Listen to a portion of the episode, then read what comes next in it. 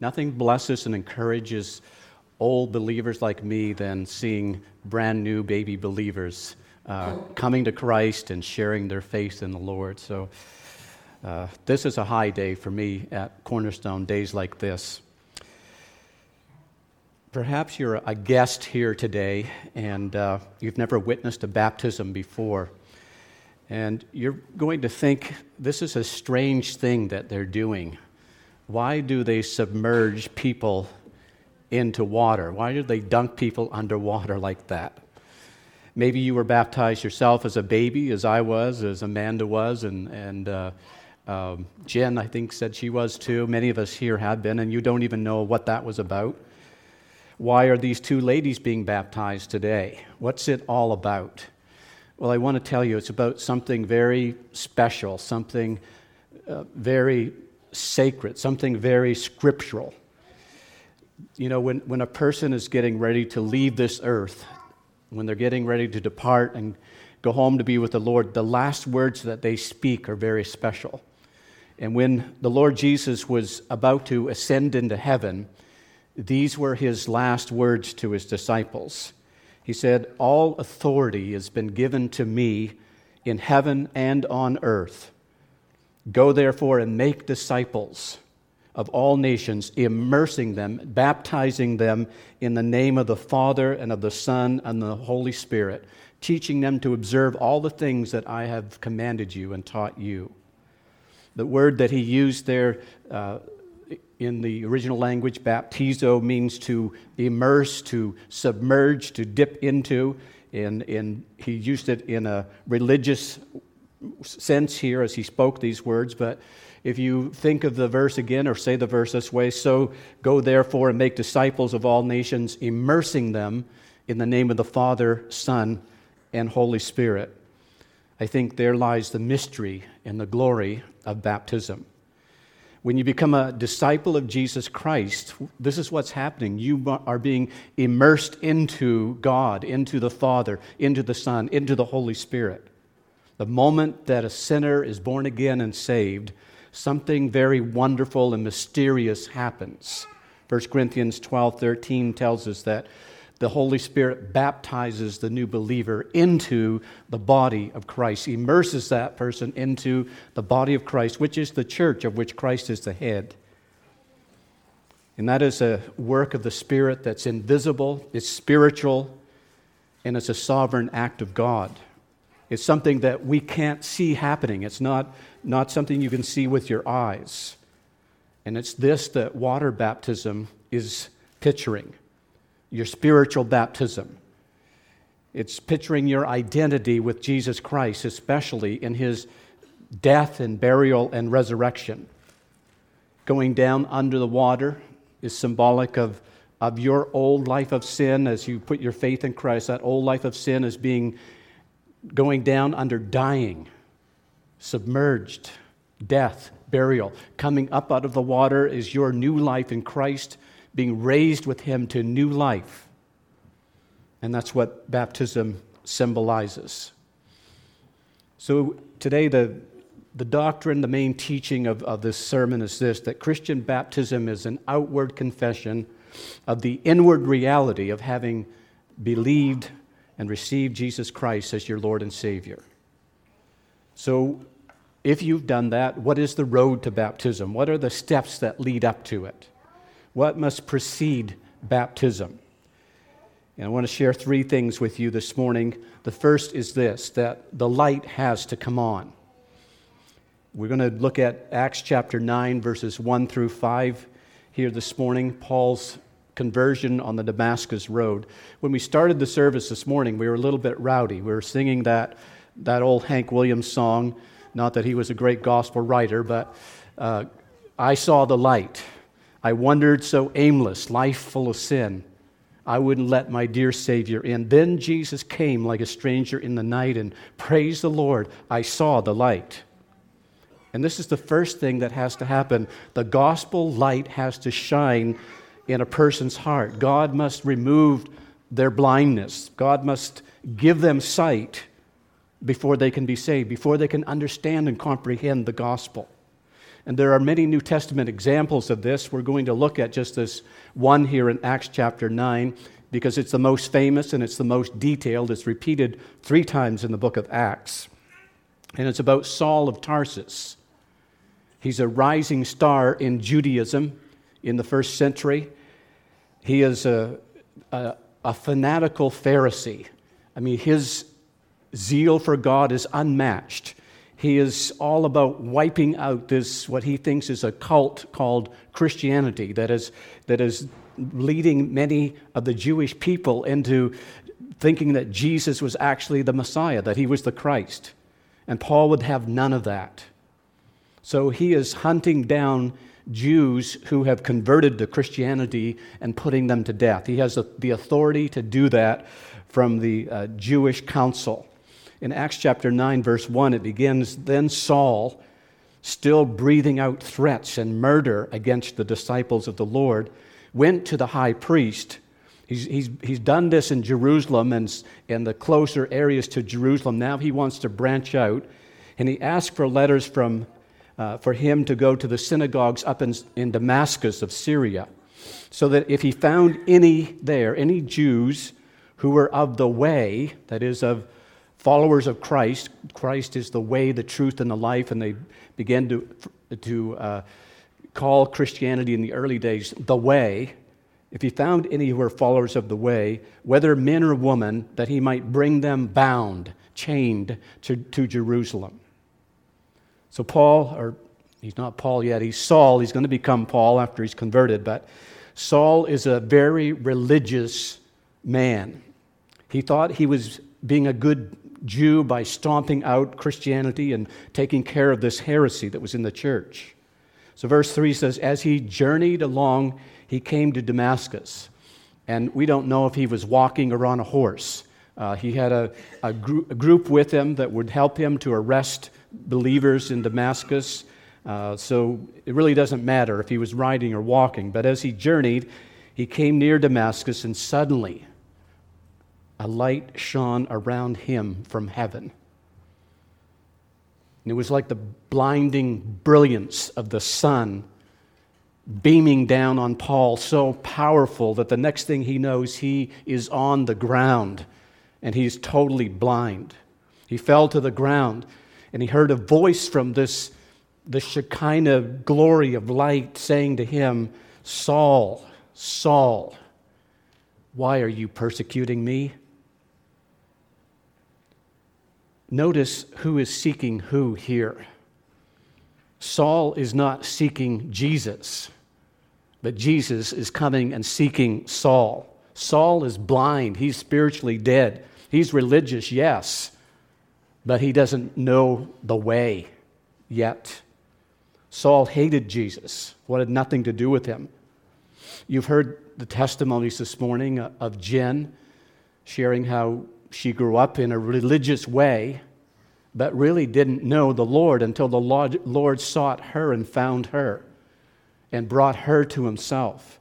And likewise with Amanda that just a few months ago she was an atheist, didn't believe there was a God, couldn't, didn't see how that was compatible at all with, with so called science. But Jesus sought and found her through many and various interventions. She heard the gospel, and the light of the gospel pierced the darkness of her heart.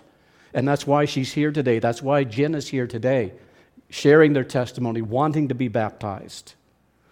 And I want you to notice the personal aspect of what's going on here with Saul of Tarsus. The fact that God is personally seeking this man. Saul, Saul. He calls him by name. And that's what Christ does. He calls sinners to himself, into a relationship with himself. It's a personal thing. Nobody else can do this for you, nobody can make you a Christian. This is something personal that Christ does in drawing you to himself. In John 10, he said, I am the good shepherd. The good shepherd calls his own sheep by name and leads them out. And when he brings them out, his own sheep, out his own sheep, he goes before them and the sheep follow him, and they know his voice. And later it says, My sheep hear my voice, and I know them, and they follow me. And hear this, and I give them eternal life. And they shall never perish, neither shall anyone snatch them out of my hand. Saul is hearing the call. Jesus is about to give him eternal life, and he doesn't know who this is yet speaking to him. So in verse 5 of Acts 9, it says, He's trembling, he's petrified. He says, Who are you, Lord? And the Lord said, and the Lord shattered his heart with these words I am Jesus, who you are persecuting. That was like a, a sudden, thunderous tsunami sweeping down upon his life and turning his whole world upside down. Everything gets swept away with these words. Everything that Saul has lived for has been a lie. All his religious zeal, all his good works, and all of it was he's actually persecuting God. He's not serving God. He's a very religious man, but he may as well have been an atheist. And now he's saying to himself, How did I miss all this? How did I not know the truth? How could I have been so wrong? Very words that we heard Amanda share a few minutes ago. Jesus said, Saul, Saul, why are you persecuting me? It's hard for you to kick against the goads. It's hard for you to kick against these pointed sticks that they would use as cattle prods. Saul, you're fighting me, and you can't win you're only hurting yourself. The power of the gospel is beginning to explode in his heart. The Good Shepherd is calling his name, and spiritual light is flooding into his soul. And this is the first step on the road to baptism. The light of the gospel has to shine in your heart. And when it does, it will humble you to the dust. And you will realize I've been fighting against God. I'm not the religious person I thought I was. You see your sins, and you see that they are offensive and vile before God. You see that you're in rebellion against God, that you're, you are in rebellion against His holy law. You've broken all His commandments, and you can do nothing to save yourself. You stand condemned before God's court. You can't clean up your life. The cancer of sin is incurable. But that's why Jesus Christ came. And that is the gospel. This is the good news. He came to do for us what we could not do for ourselves. He came down to appease the wrath of God against my sin. He came down to bear my sin on that cross. He came to suffer my hell. He came to satisfy the Father's justice. He came to clothe me in His righteousness. The light has to come on. And I ask you this morning do you really get the gospel? Or are you still kicking against the goads? Are you fighting Christ? I pray the Lord Jesus will call your name this morning if that is the case. That he will shine this brilliant light of the gospel into your heart that He will dispel the darkness that's there, that He will give you eternal life as He's about to do for Saul of Tarsus. So the light must come on, number one. Number two, you respond to that light, you respond to the gospel with repentance and faith. And I'm reading now from the New King James Version, and verse 6 begins this way So he, trembling and astonished, said, Lord, what will you have me to do? And if you don't have the New King James or King James Version, that line isn't there because the other translations are, are taking uh, their uh, words from different manuscripts. So I'm not going to get into the argument this morning of, of which manuscripts are right and which are wrong. Whether this was in the original or not, it really doesn't matter. Paul, if he didn't speak these words, he was definitely feeling these words in his heart. Lord, what would you have me to do? They're such loaded words because now he believes that Jesus is the Christ, that he is the Son of God, that he is risen from the dead. And he's a believer who's bowing before the Lordship of Jesus Christ. Jesus, you have found me out. You have exposed my sin. Forgive me. Forgive my ignorance. My life is yours, Lord. Take it. What do you want me to do?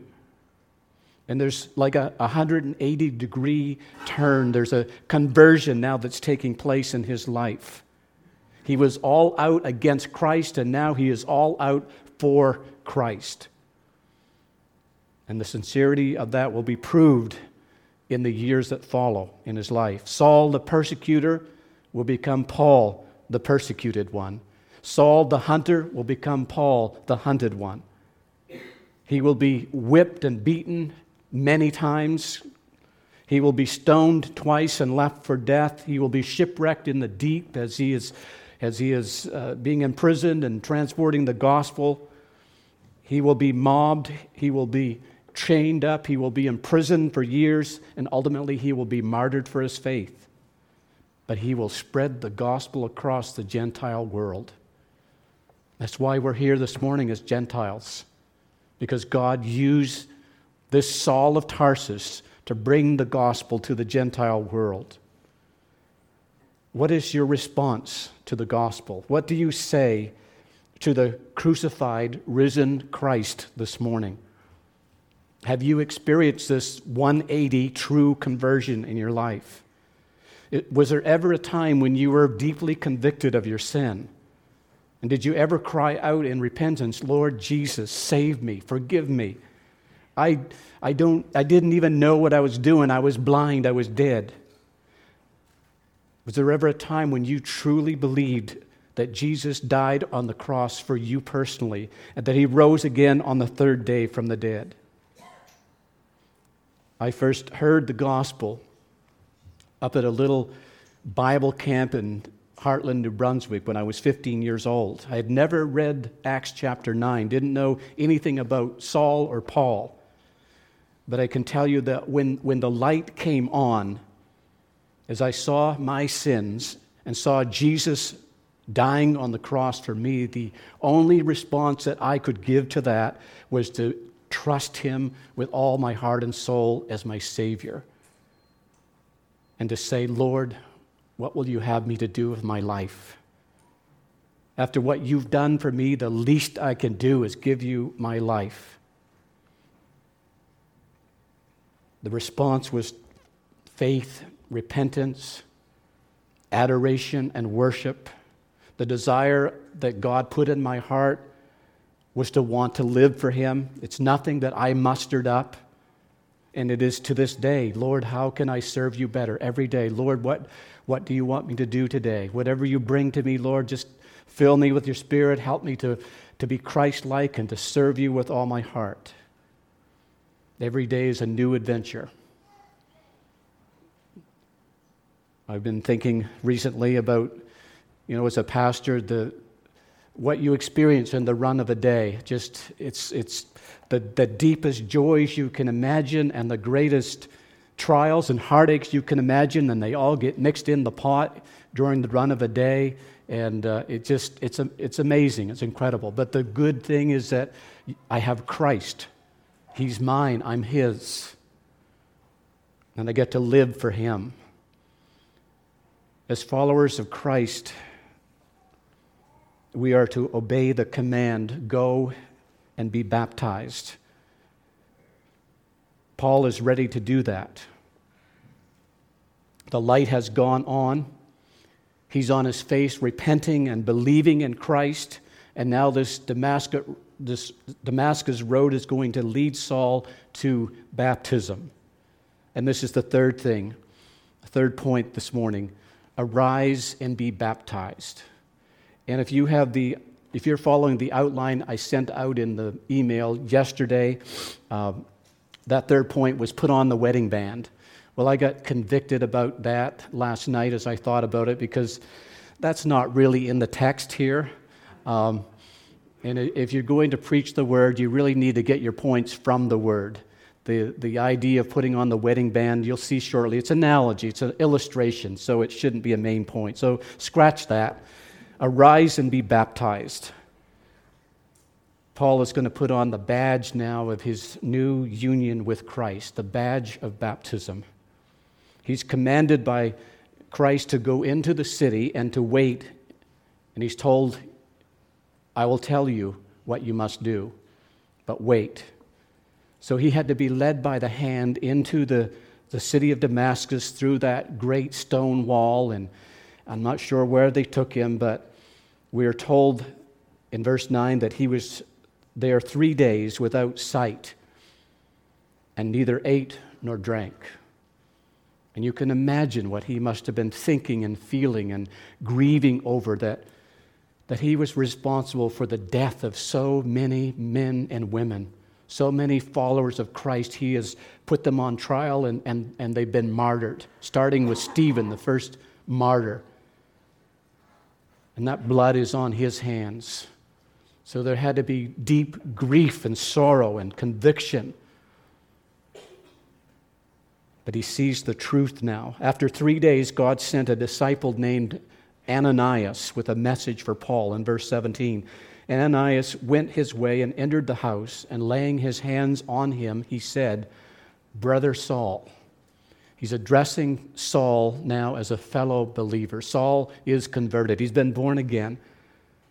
Brother Saul, the Lord Jesus, who appeared to you on the road as you came, has sent me that you may receive your sight and be filled with the Holy Spirit.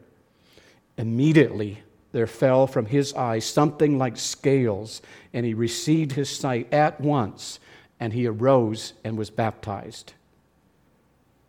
He arose and put on that badge of, of discipleship. He arose and identified himself now with the Lord Jesus Christ. He arose and put on, I want to say, the wedding band of union with Christ. Over the 24 and a half years or so that I've been here at Cornerstone, I've done 24 weddings, pretty well one every year on average. And near the end of every ceremony, it always goes the same way, and you could probably quote it if you've been at those weddings. But as further confirmation of your wedding vows and in pledge of your love, may I have the rings, please. And then I turn usually to the best man or uh, the ring bearer, and he puts the rings in my hand. And I turn back to the bride and groom and hold out the rings. And the groom takes his ring first, and he repeats after me, I do. So he's putting the ring on her finger, I do. With this ring, I make this holy covenant with you. And then the bride takes the ring and puts it on the finger of her new husband. I do. With this ring, I make this covenant with you. And I usually say after that, let these rings speak to you both of the emblem of the value and the purity and the enduring love that you've each promised for each other, and that they are the seal of the vows that you have just pledged your most solemn and sacred honor to the ring on the finger, left hand. The ring on the left hand means what? That you're married, you're taken, you belong to somebody. If, you, if, if I didn't wear the wedding ring, or if, if Linda didn't wear the wedding ring on her finger, would she still be married? Absolutely. But why would she not wear it? What if she just said to me one day, Wayne, I'm not going to wear, wear the wedding ring anymore? I tell you, I would be deeply concerned, deeply, deeply hurt by that.